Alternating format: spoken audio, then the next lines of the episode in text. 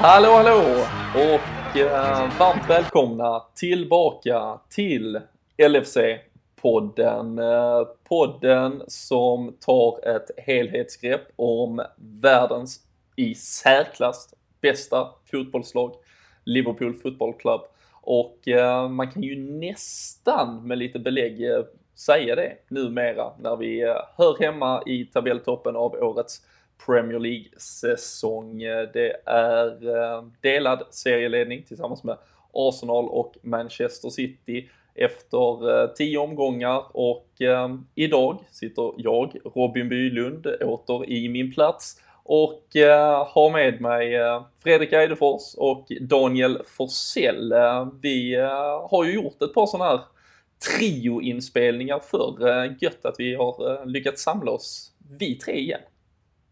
Mm. Ja, vi borde nog få en sån här Messi, Suarez, Neymar-förkortning på oss, borde jag känna. Mm. Eh, vad det, det nu blir.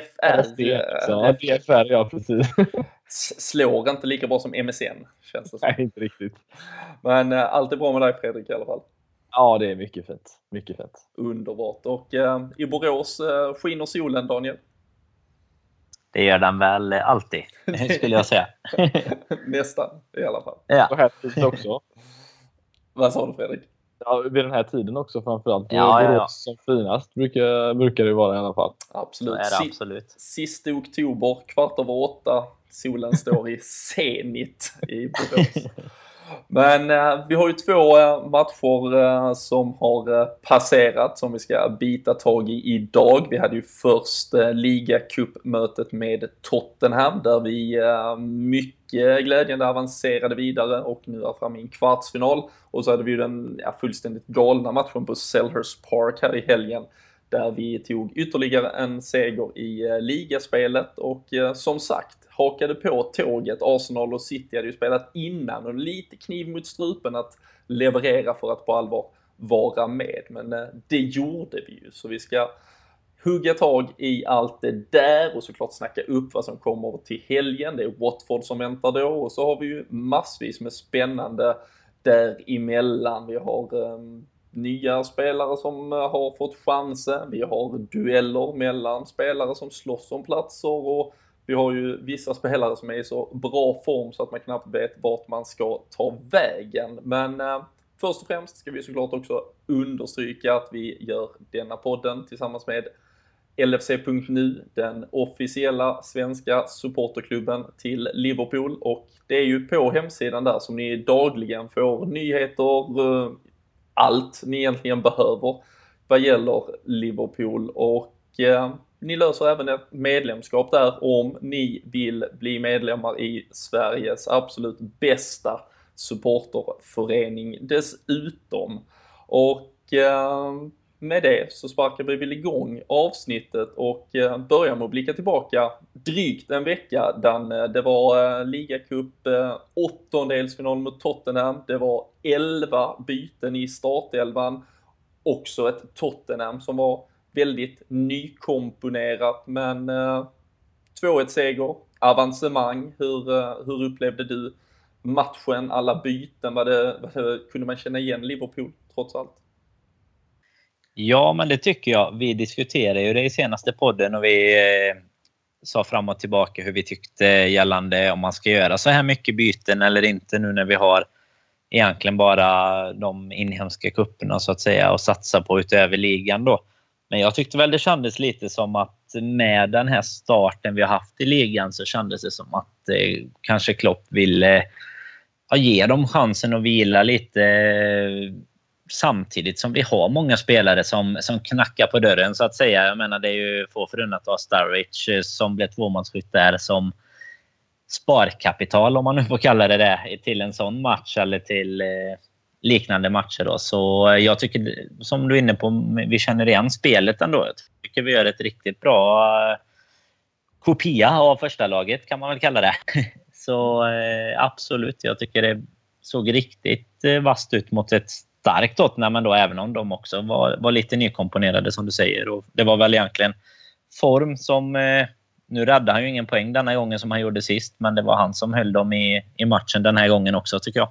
Mm. Nej, vi hade ju absolut kunnat kanske tryckt dit, som, som egentligen i alla matcher på senaste tiden, tryckt dit både en boll eller två till. Eh, Fredrik, om vi tittar anfallsmässigt, vi pratade ju mycket Danny Ings senast, nu fick han börja på bänken men kom in. Det blev ju Sturridge Origi istället. Det är ju också kanske en tydlig markering att när vi, när vi liksom, vår första fyra, den har vi pratat väldigt mycket om. Sen när man då väljer att byta ändå, då, även om spelet kanske är så likt, det blir ju ändå ett systemskifte, det blir två anfallare, det blir lite annan edge där fram så att säga. Ehm, är det ändå ett, är det bra eller dåligt att vi ändå måste ändra så pass mycket för att det ska Alltså för att passa in Sturridge till exempel. Nu gör han ju det väldigt bra här, gör mål, men, men han har ju inte alls kommit till sin rätt i det vanliga spelet. Nej, men jag, jag tycker ändå det är på något sätt är rätt schysst att, som vi sa, att vi, att vi kan ha en elva som faktiskt, alltså en hyfsat bra elva för att vara en andra, en, en B11 egentligen då. Men att det laget inte eh, även fast jag håller med lite det som Danne sa att det påminner mycket om intensiva löpningar och mycket press och sådär. Men det var inte exakt precis som första lag. Det kanske passar honom bättre egentligen. Lite mer kontring. Eh, just att vi inte har två identiska lag och det kanske är just det som är att de här spelarna inte går in i första laget för att de inte passar in i just den första filosofin vi har egentligen och gör det lika bra. Så att ja, det är kanske bara ett plus, alltså att Sturridge inte behöver tänka på samma sätt än han har de andra runt sig. Och det verkar ju gå bra för honom det, i denna matchen i alla fall. Mm. Och eh, Mignolet fick ju eh, chansen istället för eh, Loris Karius och eh, nu var det en straff han fick eh, släppa bakom sig och hade väl inte allt för mycket att eh, stå till svars för heller. Eh, upplevde du något från hans sida Daniel? Såg han ut som gamla vanliga eller var det för lite för att bedöma honom? Han hade väl inte så mycket att göra, precis som du är inne på. Men eh, jag tycker väl att han, han gjorde det han behövde egentligen. Och där finns väl all anledning att återkomma.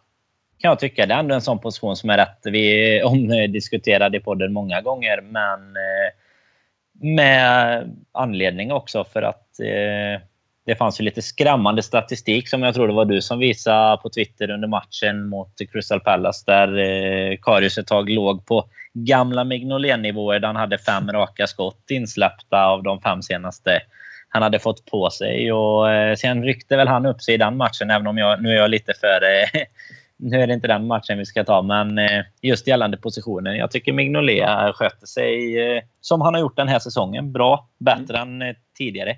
Mm. Vi, eh, vi lär få anledning att återkomma i ämnet eh, som sagt. Eh, vi fick även två, eller en fulldebutant, även en Ovi Ejaria som fick verkligen chansen att visa upp sig, men annars då Trent Alexander-Arnold. Hur upplevde du deras matcher, Fredrik, i den här omgivningen, på den här nivån? Ja, Alexander Arnold kändes väl precis som den här scousen som spelar mot ett United-lag eller derby liksom första gången. Lite vårdslös i vissa situationer. Framförallt i, i ett läge där som uh, blev lite diskussion om att uh, han, han låg inte rätt i position alltid. Men det är lätt att kanske göra det man uh, adrenalinet sprudlar i kroppen och så vidare. Men uh, Jaria var ju fruktansvärt vass i den här matchen måste jag säga. Eh, visar ju upp Eh, alltså en mogenhet som är väldigt, jag tycker är lite osynlig hos just de eh, som inte har spelat så mycket på den nivån. Eh, bra på att skydda bollen och eh, han hade en riktigt, riktigt bra match måste jag säga och det ska bli kul att se hur han får ta del av eh, ja, vidare i kupperna och när det närmar sig liksom, nu kommer kvartsfinaler i, i där och kunna gå ännu längre och så vidare och se om han eh, är en del av den startelvan då. Mm. Vi, eh, vi såg ju också ett par eh, starka lag åka eh, ur ligacupen. Det var ju ett Manchester-derby som såg City lämna, Chelsea förlorade ett London-derby mot West Ham och det är ju på något sätt ändå en ganska nu öppen gata för att åtminstone ta sig väldigt långt här i ligacupen. Vi är framme i kvartsfinal, vi har lottats mot Leeds på hemmaplan, ett Leeds visserligen ledda av Pontus Jansson som går starkt i The Championship. Men eh, hur, hur tror ni, om vi också där går lite händelserna i förväg, hur tror ni Klopp resonerar kring ligacupen när det faktiskt börjar bränna till lite nu? Ehm, vågar han ge folk chansen så här igen eller kommer han ställa bästa manskap på banan när det vankas kvartsfinal för, för att ta det där klivet mot en potentiell titel ganska snabbt här. Han var ju med om nederlaget mot eh, Manchester City på eh, Wembley förra året. Det känns som att han ändå litar på sina spelare på ett annat sätt än vad många spelare, tränare vi haft på senare tid. Så jag tror att han, han kommer nog rotera, men jag tror att han ändå kommer... Är det någon som verkligen gör bra ifrån sig i de här, eh, bland det laget som ser nu, så tror jag absolut att de har en stor chans. Framförallt om det vankas stormatch eh, senare i veckan till exempel och vi har en, eh, eller till helgen och vi har en sån här match mitt i veckan till exempel. Då tror jag absolut att vi kan få se lite rotation eh, mer än vad vi kanske är vana vid. Hur tycker jag du? Tror att skulle kunna bli, eh, jag tror det kan bli så i denna, i kommande matchen och det är egentligen lite tack vare att det blev eh, Leeds då. Inte för att underskatta på något sätt, men jag tror att hade vi mött United så tror jag inte att till exempel eh, Alexander Arnold hade fått spela. Det är ju inte säkert han kommer få nu heller, men det, jag tycker ändå det känns som att den möjligheten blir större när det blir ett sånt lag vi kommer möta. Även om jag också tror att Klopp nu är vi ändå ganska nära eh, liksom semifinal, final. Och jag tyckte han visade förra året att då börjar han ändå försöka satsa lite på det, det bättre laget. För jag tror att han är jäkligt sugen på att börja bygga det här troféskåpet eh, oavsett om det heter ligacupen eller någonting annat. Eh, så att jag tror väl inte att vi kommer att få se riktigt lika mycket rotation framåt, även om det skulle kunna bli en del i kvartsfinalen just då. Så hemmaplan också, vilket gör det lite skönare också Vi har lite den tryggheten. Eh, oftast är det alltid svårare i just de här cupmatcherna, även fast man möter lite sämre lag, att åka till en bortamatch. Det har vi ju sett tidigare, men det känns skönt att få sådana här hemmamatcher ibland också. Det brukar vara ganska bra. Eh, skönt att kolla på i alla fall. Mm. Det känns aldrig som vi får det, tycker inte Nej, jag, i vanliga fall. Alltså, de här matcherna. Annars känns det alltid bortaplan i de här matcherna. Men det... ja, särskilt inte mot Leeds och liknande. Alltså, då är det så här, åka till en tuff bortamatch. Mm. Men eh, nej, som ni säger, alla chanser att eh, avancera vidare och vi får ju se till exempel mot Tottenham så valde han ju att sätta både Coutinho och Firmino hela vägen upp på läktaren och vila. Man kan väl tänka sig att balansen åtminstone blir ett par då starkare namn i en startelva och även att man stärker upp bänken åtminstone med det absolut bästa om man skulle stå inför någon prekär avslutning där resultatet inte är på väg i rätt riktning. Men eh, kvartsfinal är vad som gäller nu i alla fall. Det är ett faktum. Det väntar den 29 november är det lottat till tisdag hemma på Anfield. Så eh, det kommer vi såklart att återkomma till. Eh, vi pratade innan om att det var 11 förändringar också inför den där Tottenham-matchen eh, jämfört med hur det hade sett ut i ligamatchen dessförinnan. En av spelarna behöll sin plats eh, när det sen vankades eh, match i ligan återigen. Alberto Moreno har ju fått vikariera på sin före detta ordinarie position för James Milner som är sjuk. Eh, kort innan vi går in helt på Crystal Palace-matchen, hans insatser Fredrik i då sin återfunna roll. Tycker du att man ser någon skillnad på den nye versus gamle Alberto Moreno?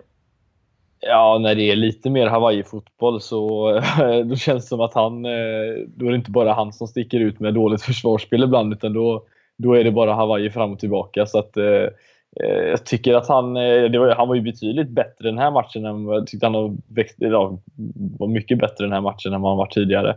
Eh, och stod för eh, en bra assist framförallt. Men att han, han var delaktig väldigt mycket och det, det är kul att se även fast man har suttit och liksom trackat ner på Twitter eller liksom här i podden och varit lite besviken på honom så är det fortfarande en Liverpool-spelare man vill se utvecklas med tanke på att vi inte har allt för många spelare som kan spela där heller. Så, att, eh, så att jag tyckte han gjorde ett bra jobb i den här matchen och var eh, eh skönt att se i alla fall. Mm.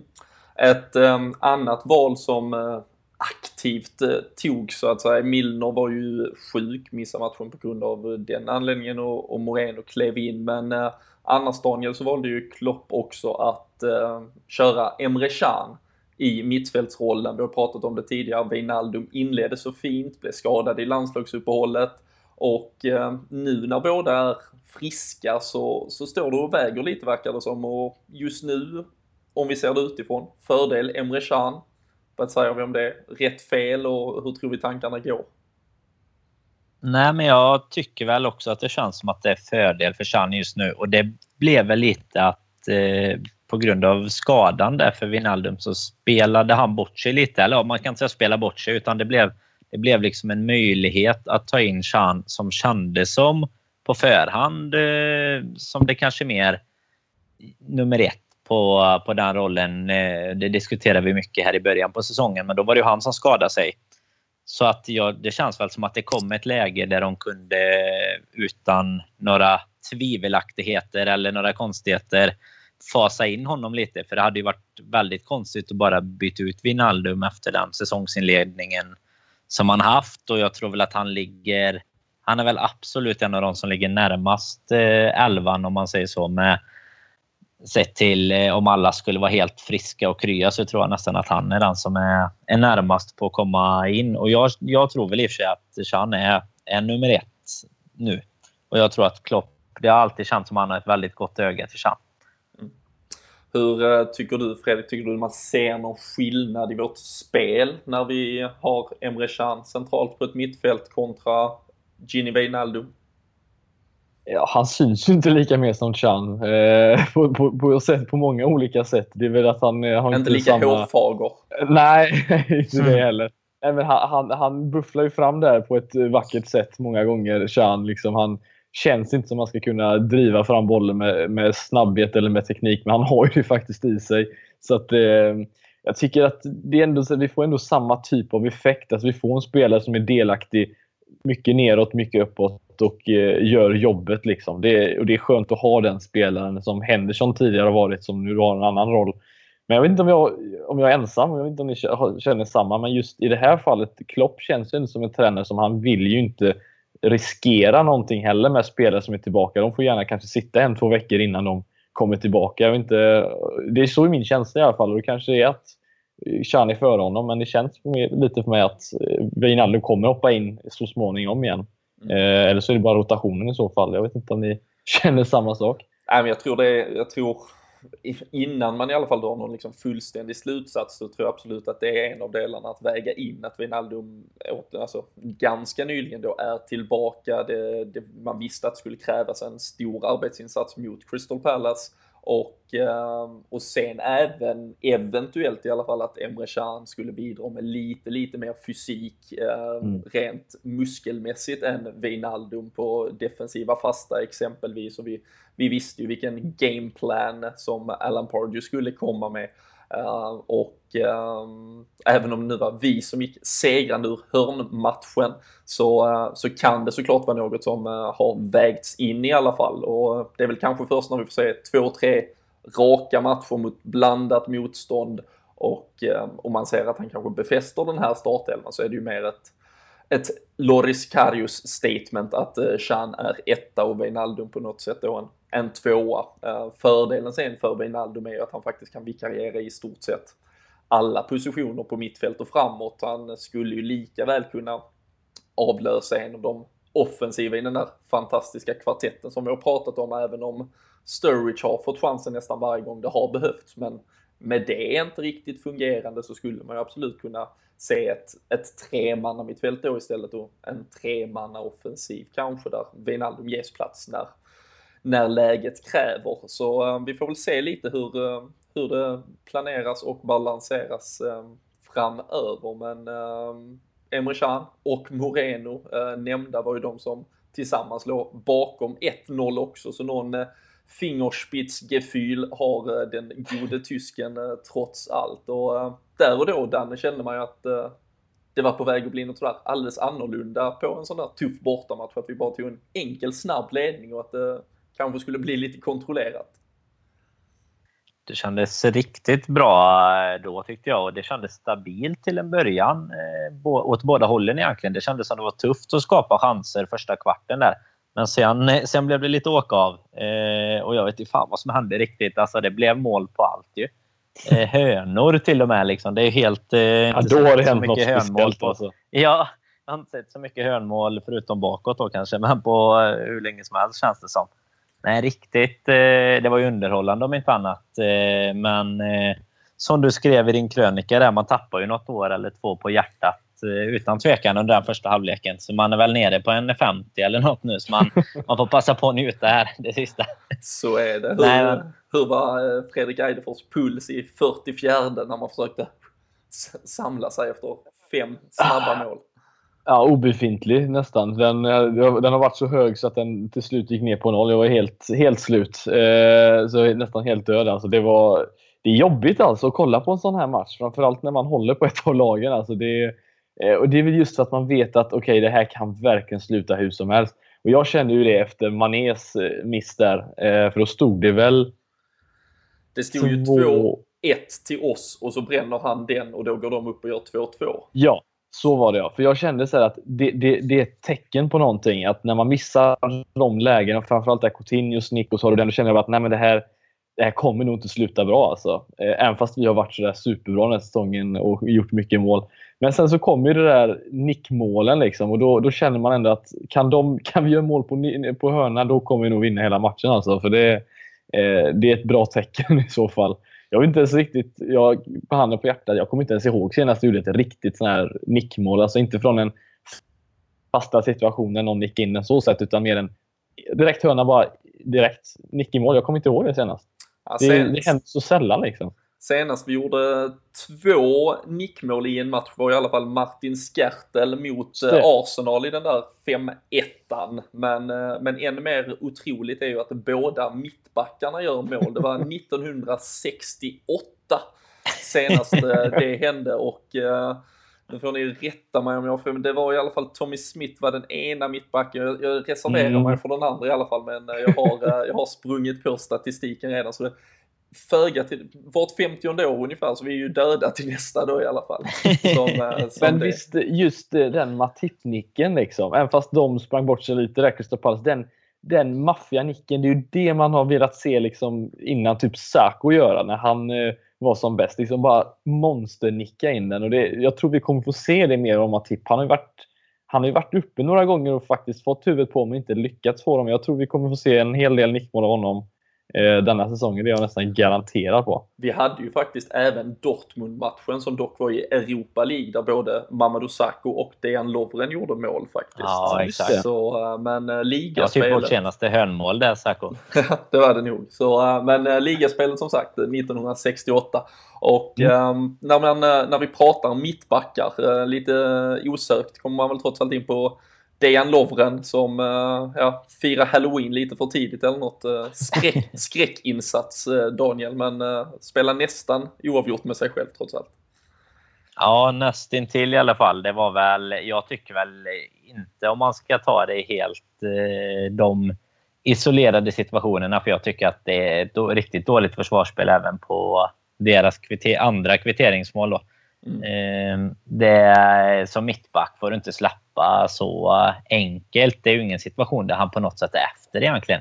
Utan han, det känns bara som att han hamnar bakom i upphoppet och första behöver vi ju knappt ens gå igenom. Det är ju en, en snedspark som... Eh, alltså det, det andra är nästan sämre tycker jag, men det första jag är ju... precis säga det också. Mycket, ja, alltså det är sämre prestation eller vad man ska säga, men det, den första är inte mycket att göra åt. Det kan väl tyvärr hända alla och nu det har hänt honom mycket saker eh, förr eh, och nu eh, händer det igen. Liksom. Men jag tycker ändå att han, de ser rätt stabila ut. Det är fel att säga efter de målen. Liksom. Men den Hawaii-fotbollen. Men jag tycker inte att vi släpper till så mycket annars. Så jag tycker att vi har hittat ett mittbackspar. Jag saknar liksom ingenting där. Och jag tycker inte att det är någon av dem som, som behöver skämmas. Så. Även om det är isolerat i situationerna då som sagt inte hundraprocentigt från Lovren framförallt. Då. Ja, vi pratade ju vi pratade ju förra podden om att uh, senaste spelmålet vi släppte in var uh, Diego Costa 16 september mot Chelsea då på Stamford Bridge. Uh,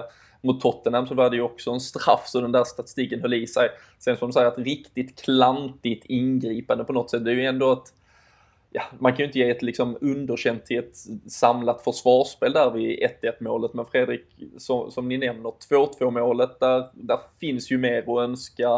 Alberto Moreno kanske kan göra mer i sin insats som vänsterback och, och sen eh, då Dejan Lovrens eh, tyvärr lite väl tafatta försök till försvarsspel i boxen. Ja, alltså det är just det att en, en jag vet inte, den sparken han gör, jag vet inte ens vad vi ska kalla det. Liksom. Det är bara att glömma den. För sånt där, jag vet, det är bara ett hjärnsläpp. Liksom. Men just det andra målet som du nämner, det, det, det, är just där man egentligen bör bedömas på hur försvarsspelet är. Det vill säga att du har en alla kan ju förlora en nickduell mot Benteke. Det, är ju, det, är ju särskilt, det händer ju ganska ofta. Men det är just situationen efter där. Hur samlar man ihop sig och hur organiserar man sig i försvaret när bollen sen ska in? Och där var vi inte tillräckligt bra. Eh, Moreno kanske kunde liksom pressat honom tydligare, Sahada, på att inte slå in den bollen och han skulle inte stå på hälarna, Lovren, för att den ska han aldrig, MacArthur, få komma före på. Det, det, det där är det sämsta försvarsspelet i den matchen, tycker jag. Eh, sett till att där, så får en mittback inte bete sig. Eh, men annars stabilt. Annars stabilt. Släpper inte, annars släpper inte till så mycket egentligen. Nej. Så det, det, är väl bara något Benteke-läge där i, i uh, andra halvlek. Så att, uh, annars är det ju inte mycket mer. Det var liksom bollar som slås in och det kan ju hända vad som helst. Men då kan man inte liksom kräva att försvarsspelet alltid måste vara 100% för då kan ju bollen studsa ner vad som helst. Så att, uh, nej, det är bara målet som jag kan klandra Lovren på egentligen som mest. Och uh, Benteke som var såklart uh rubrikernas man inför matchen hölls ju mållös och, och ganska osynlig. Han fick ju till en vändning där, där han tryckte ner ett skott mot första stolpen som eh, Karius mm. räddade ganska snyggt i, i andra halvlek. Men, men också faktiskt ett tecken på att vi håller ju faktiskt motståndaranfallare väldigt neutrala. Och det, det är ju en cred till Matip och Lovren i, i ett samspel som faktiskt fungerar i det öppna spelet, i den här liksom höga pressen. Men eh, det är ju som sagt, vi har pratat om hörnorna, inläggen ligger såklart i väldigt nära besläktat med det och, och där brister vi ju fortfarande. Och eh, det finns mycket kvar att önska. Men eh, lite som säsongen 13-14 så är det ju släpp in ett par men, men gör några fler så är ju allting eh, frid och eh, fröjd och eh, Roberto Firmino eh, visar ju iskyla sen i andra halvlek när han punkterar matchen. Och hela Liverpool kanske om vi spolar tillbaka, kom ju ut och faktiskt spelade en ganska kontrollerad fotboll i andra halvlek, något vi inte riktigt sett för när vi har fått den här pressen mot oss. Nej, det känns som att eh, Klopp tog ett snack med, med gubbarna och försökte få dem att liksom lugna sig lite kanske. För det var ju verkligen det var ju så Hawaii och som frenetisk fotboll. Även om inte eh, Pallas egentligen skapar så mycket mer än de målen i första där så blir det ju väldigt speciellt när varje läge i stort sett under ett tag sitter. Eh, ja, inte, i och för sig inte för våran del, men, men eh, de gångerna de kom upp och att det gick så fort hela, hela grejen från 0 till 100. Liksom. Sen, eh, men i andra tycker jag vi spelar, som Eidefors är inne på, med backlinjen och allt riktigt stabilt. Och så målet tycker jag är fantastiskt bra av Henderson. Och eh, liksom det, det, är lite kyla bakom att vänta in och våga hålla lite i den bollen istället för att bara vända och spela runt kanske bakåt eller så. Och så upptäcka den passningen då och lägga den verkligen med millimeterprecision. Eh, och så att Firmino bara kan egentligen toucha in den. Tack vare Lallanas löpning också får vi säga. Ja, precis. Det är den som öppnar upp allt där ju. Ja, precis. Löper bort eh, egentligen eh, markeringen eller teckningen eller vad man ska säga. Och eh, Det är ju otroligt vackert eh, att titta på. Alltså. Och sen så spelar vi egentligen av matchen, tycker jag. Eh, vi passade på att missa några lägen till faktiskt också efter det. Totalt har även två stolpskott med oss från matchen, eh, fyra mål på bortaplan. Det, det, är ju verkligen en offensiv eh, som eh, fungerar. Filip Coutinho noteras två assist, båda då från hörnorna men var ju även ja, lite mastermind bakom det mesta. Fredrik, hur, hur bra är hans nuvarande form sett till hans Liverpool-karriär? Ja, han, nu är han väl egentligen helhetsmässigt, alltså spelaren Coutinho tror jag inte har varit så här bra. Eh, sett att han framförallt då levererar och det är verkligen, det känns, han känns som en sån här hockeyspelare liksom, så här en poäng per match. Det känns som att han verkligen har kommit igång. Men som en grej som jag också skrev just på Twitter för de som följer mig. Jag skrev att han jag tycker han alltid har varit lite valpig, att han har liksom dribblat och känts väldigt svag i, i kroppen, även fast han inte är den största. Men han har ju liksom börjat täcka bollen nu. Han har börjat mogna till även där. Så han känns ju som en komplett spelare nu dessutom. Vilket är fruktansvärt kul att se, för det var ju ingen som kunde komma åt honom i, i lördags. Så att, eh, nej, han har nog aldrig varit så här bra tidigare. Och eh, Vi får se om det finns en nivå till. Jag vet inte riktigt vad den skulle vara i så fall.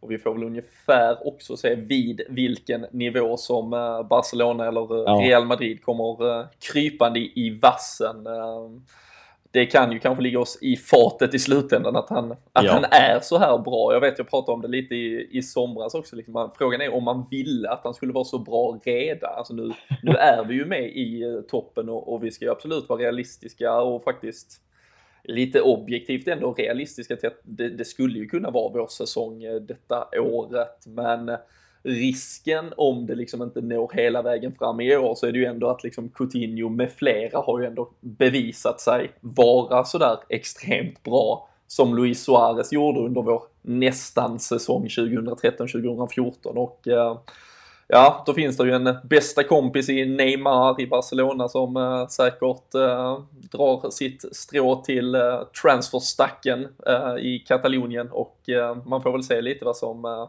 sker därefter. Men, eh, men vi försöker väl kanske ändå hålla de där ryktena lite avspeglade så länge.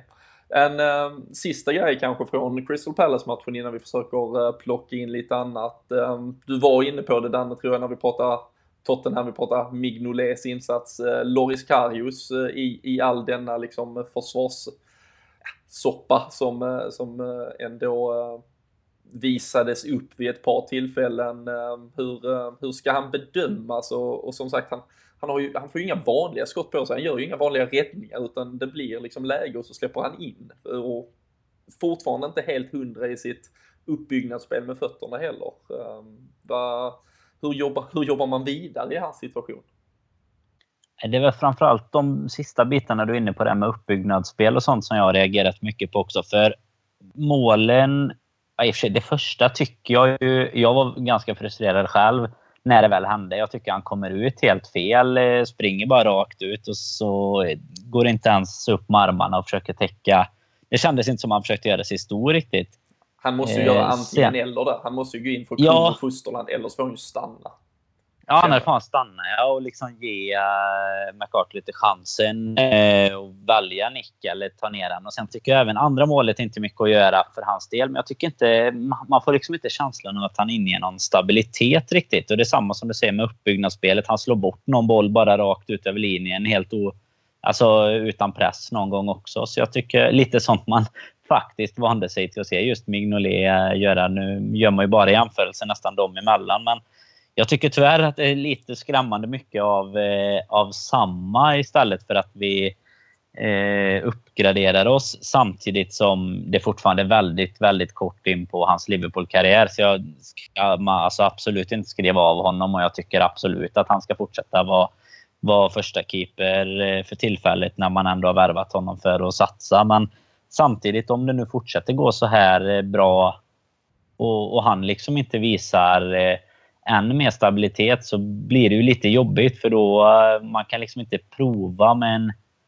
med en keeper eh, när, det, när man ligger så pass bra till. Och då känns det som vi har två stycken som har, har mycket att bevisa eller vad man ska säga. Mm. Men vi ska, inte, vi ska inte lägga ett par miljoner på Tom Heaton eh, i januari helt enkelt. Nej, det är nästan intill att vi ska göra den och fler räddningar än de tillsammans nästan bara i helgen. Ja, jag såg en statistik på att det, det, om, man, om man räknar ut hur många målchanser som leder till mål så, så räddade han egentligen tre givna mål där i Manchester United-matchen. Men eh, ett sidospår, men eh, det var en fantastisk målvaktsinsats där. Hur, men annars, vi, vi ska inte bli, liksom, dra den för långt, men, men Fredrik, hur tycker du att gjorde Klopp rätt innan han så uttalat ändå sa att Karius är etta? Eller kunde han liksom kanske hållit sig själv mer öppen för förslag genom att eh, säga att det var någon konkurrenssituation eller riskerar man då två osäkra målvakter? Eller hur, eh, hur, hur tycker du att man borde behandlat målvaktsfrågan? Alltså det, det, är ju så svårt för man vet ju inte vilka effekter det får utav det. Det skulle lika gärna kunna vara att när han får reda på att han är etta så känner han att han får världens självförtroende och liksom verkligen eh, spelar upp sig samtidigt som du får en målvakt och en andra målvakt som då får hungern att vilja liksom, eh, ta den platsen. Men sen kan det även då bli den här om, omvända effekten att han ser sig själv som en etta. Han behöver inte göra särskilt mycket mer och Mignolet tycker det är tråkigt och inte alls gör något. Så man vet ju inte vad man får för effekt av det och det är det som är så svårt. Men jag, jag tror inte han har gjort något dumt genom att ha sagt att det är han som är etta. Jag tror att köper du in en målvakt eh, sådär alltså, som han plockar, då, då tror jag att alla vet liksom att det är han som ska spela. Så jag tror inte det är något konstigt. Nej. Vi får, uh, ja, vi vill ju inte ha skott mot oss och, och vi får Nej. inte mycket skott mot oss men man hade ju nästan hoppats på ett, ett par lösa bollar från Watford till helgen i alla fall så får uh, Karius göra ett par enklare ingripanden. Ja, det är ju lite, det, det, har man ju hört alltid från målvakter, liksom, det här med att inte ställas riktigt inför prov, inte riktigt komma in the zone, liksom, inte komma in i matchen. Det, det är väldigt svårt för dem och så får man liksom en sån här, en hörna i 84 mot sig och så ska man vara fullt fokuserad. Så man får väl ha förståelse på något sätt för det. Jag hoppas bara, precis som du är inne på Daniel, att, att vi får igång den här styrkan åtminstone då i, liksom, i speluppbyggnad, att han är med att han är skärpt, snabb med fötterna, kvalitet i de passningar han sätter ut så att vi känner att han är delaktig i de bitarna i alla fall. Det tror jag är viktigare nästan just nu än eh, allt det övriga. Men vi, eh, vi behöver inte tvivla kring hans position tror jag, utan det, det här kommer byggas vidare på. Jag tror det kommer bli väldigt bra så snart han eh, blir än mer varm i kläderna, får, får ställas inför lite tuffare prov också. Ska säkert bli bra för honom. Vi ehm, avrundar väl eh, Crystal Palace där tror jag och ehm, konstaterar att vi eh, efter helgen alltså är på 23 poäng i ligaspelet, 10 spelade matcher, 2,3 poäng per match, skulle generera 87 poäng om vi höll i den trenden. Ehm, någon skrev dock ganska finurligt, det betyder att vi får 87 poäng och alltså inte vinner ligan eftersom vi är Liverpool Football Club. Eh, de två säsongerna vi har varit så nära, 08, 09, 13, 14, då, då är det alltid någon som har presterat lite, lite bättre. Förra året vann ju till exempel Leicester på 81 poäng. Hur, um, ska vi snabbt bara nämna våra konkurrenter där Fredrik, eh, just nu om man försöker liksom ändå låsa in det lite. City, Arsenal som också har inlett eh, starkt, Chelsea likaså. Ehm, vad tror vi generellt om Premier League-säsongen? Eh, vad, vad blir det för, vad kommer att avgöra? Vilka, vilka lag kommer liksom vara med där? Ja, det, det är nog de fyra du säger där. Eh, det enda är väl då att det är så svårt. Jag tror att alla de lagen har ju, kommer, kan ju spela ut sig själva egentligen ur, ur chansen. Och vi vet ju Liverpool och Liverpools problem är ju att vi släpper till för mycket mål.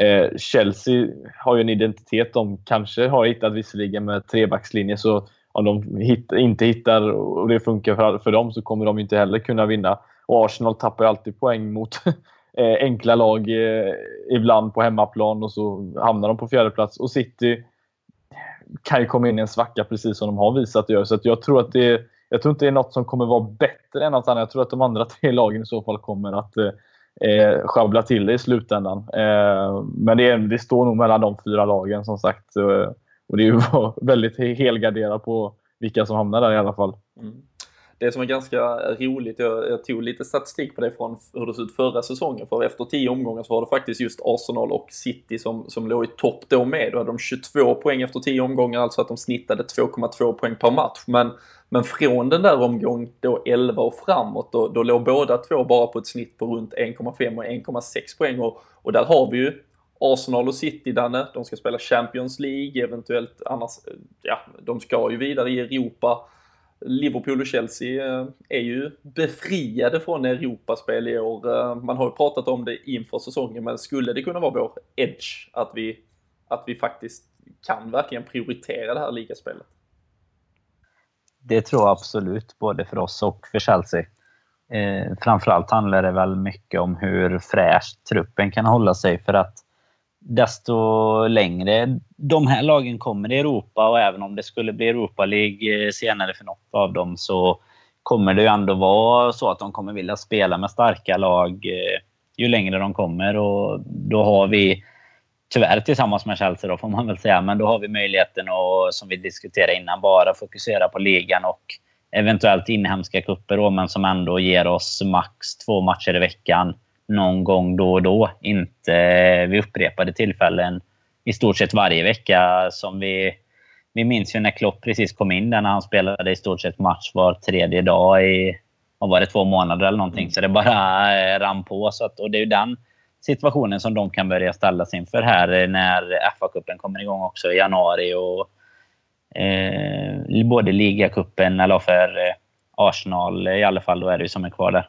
Precis. Så, eh, nej, men det, så det tror jag absolut. Sen tror jag väl själv att Tottenham också går att blanda in i den här lilla eh, ekvationen faktiskt. Även om de har tappat några matcher på rad. Eh, nu är de väl två eller tre utan seger på rad. Men jag tror att de även kan eh, faktiskt hänga på så att vi blir fem lag där uppe. Jag tror väl eh, inte lika mycket på United just nu. Så, men annars, det kommer vara tufft. Nu kommer man mer känna igen ligan jämfört med när Leicester gjorde sitt mm. rekordår här. Liksom. Men nu kommer man mer känna igen de här lagen här uppe. Mm. Vi har ju också nu, äh, dels som vi, om vi tittar Arsenal till exempel, de ska möta Tottenham, de ska möta Manchester United sina två kommande matcher. Liverpool nu Fredrik, vi har ju alltså ett spelschema med, vi har Watford hemma, sen väntar ett litet landslagsuppehåll, men sen kommer Southampton borta, Sunderland hemma, Bournemouth borta, West Ham hemma, Middlesbrough borta innan ett derby mot Everton den 19 december. Det är ju inte med tanke på vad vi har mött så är det ju inte motstånd som kanske skrämmer. Eh, man får kanske ändå börja, börja se att någonting är på gång att hända. Det kan man väl göra? Ja, det, men absolut. Och det, det är ju det att tidigare säsonger har det ju bara, bara varit så att vi har kunnat eh, känns som att vi har varit lite underdogs mot större lagen och vi har då kunnat kanske sno någon poäng där ibland och så tappar vi mot de andra lagen och då får vi inte ihop tillräckligt mycket poäng. Men nu känns det inte som, eller nu känns det som att det inte spelar någon roll egentligen vilka vi möter. Eh, och det är en skön känsla att ha och jag tror inte att eh, det kommer påverka oss särskilt mycket utan vi kommer spela vårt spel precis som vi har gjort mot Hull som vi ju sen gjorde mot Arsenal, eller innan först mot Arsenal och sen Chelsea och Tottenham nu då i ligacupen. Det, det kommer inte vara någon skillnad och det, det är rätt skönt att veta det att det, vi kommer we go again som Gerard sa oavsett. Vi kommer bara spela liksom. Mm. Så det, det, känns tryggt att veta att eh, vi kommer nog få ja, en hel del poäng i de matcherna, det tror jag. Mm.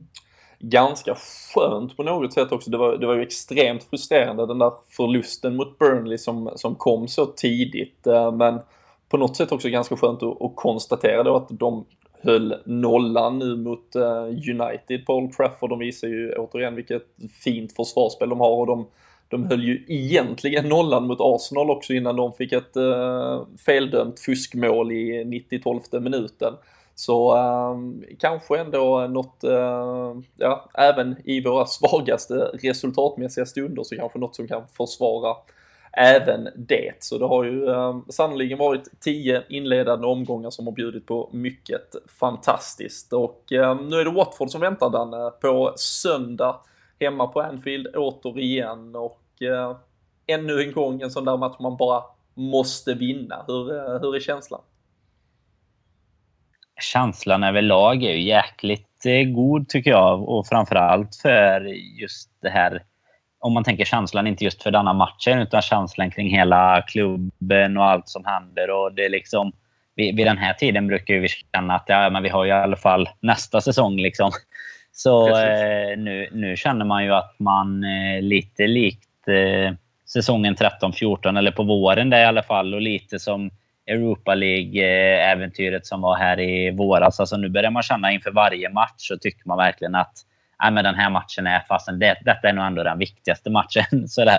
Och det tycker jag inför varje av de här egentligen sex matcherna innan derbyt som du eh, tar upp kommer kännas likadant antagligen. För att eh, man vet att detta är poäng vi bör ta om vi ska vara med där uppe.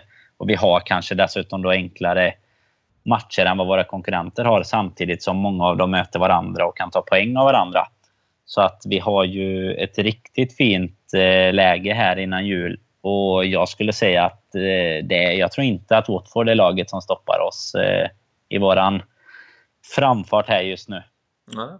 Vad tror du vi eh, får se för match? Fredrik, vi har ju haft, eh, vi har haft både Hall och Leicester på besök på Anfield där det blev eh, stora segrar och vi har ju stundtals som sagt eh, offensivt sett fantastiskt ut. Vilken nivå ska vi förvänta från Watford? Eh, vad är realistiskt att, att tro att det ska bli för matchbild när de kommer på besök? Um, alltså de, det är ett lag, de blandar ju väldigt mycket Uh, har ju en bra uppsättning av spelare om man bara rent ser på pappret. Framförallt offensivt sett. Uh, och vi som vi pratade om, eller som du nämnde innan, att vi har haft mittbackar då som har eh, lyckats hålla stjärnanfallarna i schack under en hel, eh, hel match. Nu har de ju två stycken farliga anfallare att tänka på, så det får vi se hur det går. Men jag tror inte det kommer bli en 5-1. Liksom. Jag tror det kommer bli en tajtare historia, men jag tror fortfarande att kommer, vi kommer gå vinnande ur striden. Eh, och det är på grund av att vi kommer eh, skapa en hel del chanser och kommer eh, göra några mål på det. Så att, eh, men lite tajtare tror jag det kommer. Inte lika överlägset som det var mot ett halvt till exempel. Mm.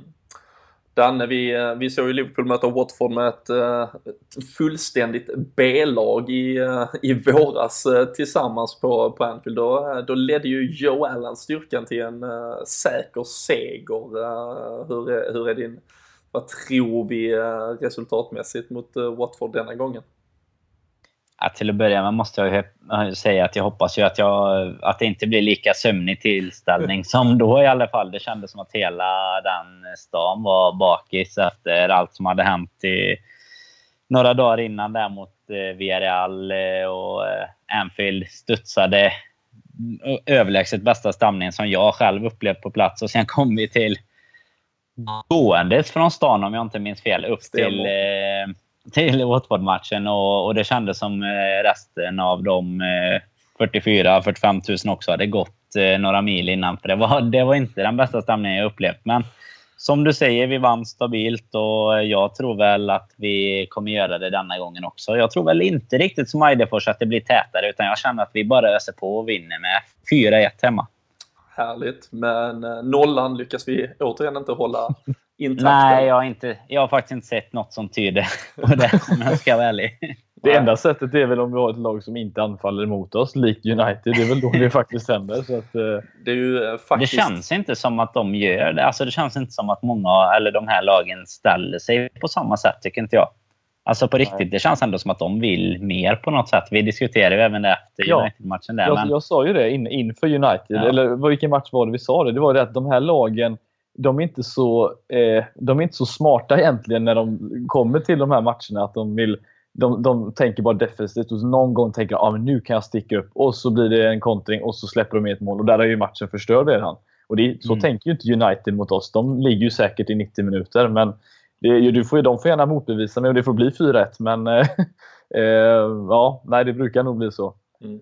Ja men det, det ligger ju någonting, alltså samtidigt, alltså för, för United i det läget så var det ju en väldigt viktig poäng faktiskt. Watford, eh, deras säsong kommer ju inte definieras av Nej. poängen de tar på Anfield utan eh, de kommer väl känna lite, liksom, lite eldad, liksom blodad tand på att uh, Dini eller då, alltså att de kan prestera något offensivt. Det kommer väl sätta upp ett par bollar och försöka liksom komma igenom. Så nej, det kommer absolut öppnas möjligheter tror jag också och eh, vi får ju se här nu vad det blir för lag som ställs på banan. Alberto Morenos plats lär då helt och hållet hänga på hur James Milners tillstånd är. Där kan vi väl ändå känna att vi vet vem som är etta. Fredrik, du var inne på att Emre Can också är före Wijnaldum. Eh, men eh, annars offensivt så kanske Wijnaldum har en liten Edge borde vara aktuell, men du tror att eh,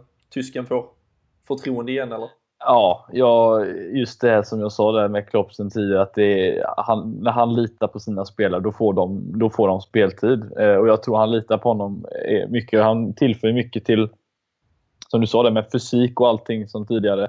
Eh, och det är ju det är ett fysiskt lag, Watford även de, så att jag tror absolut att han ligger eh, före honom eh, i den här matchen var det bara jag som noterade, jag tyckte känslan i alla fall, nu studsar vi tillbaka till Crystal Palace, men att eh, Adam Lallana också hade en lite mer tillbakadragen roll mot eh, Crystal Palace. Han var ju inte riktigt, vi har ju alltid pratat om den här kvartetten, han var inte riktigt lika delaktig i den absoluta offensiven. Eh, jag vet inte om det var en känsla jag fick eller om den kan delas mer, men han vill Nej, gärna se mer framskjuten.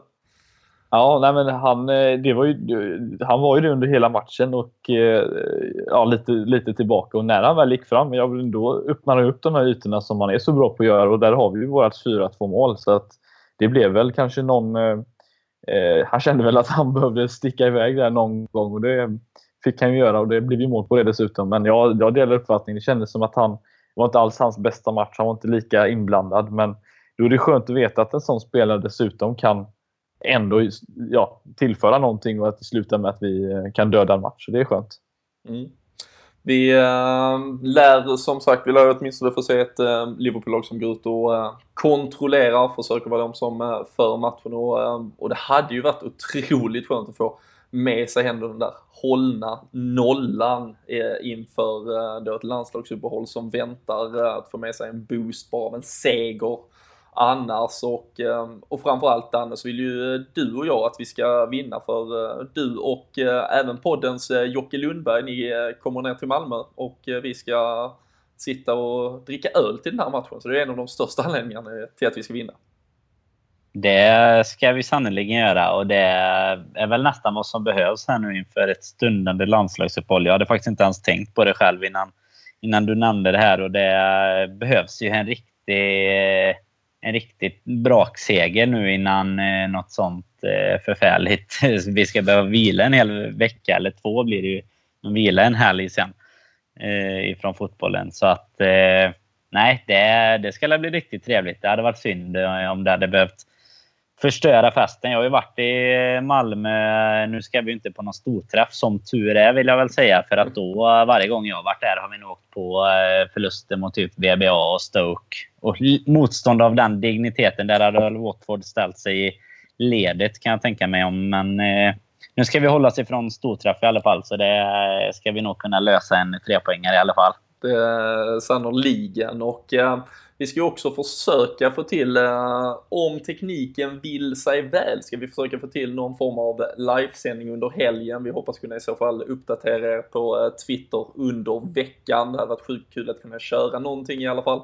Och eh, om inte det så kommer vi i alla fall köra någon eh, inspelning eh, då jag, Daniel och Joakim direkt efter matchen så blir det någon form av rykande färsk eh, känsloladdning kring eh, det resultat vi får se då på söndag. Liverpool-Watford kan ju vara verkligen eh, bu eller bä och fullständigt party eller sorg i den podden i så fall. Eh, Daniel har sagt sitt, han tror ändå på en stor seger. Eh, Fredrik, du var lite mer nyanserad, balanserad, men hur tror du det slutar?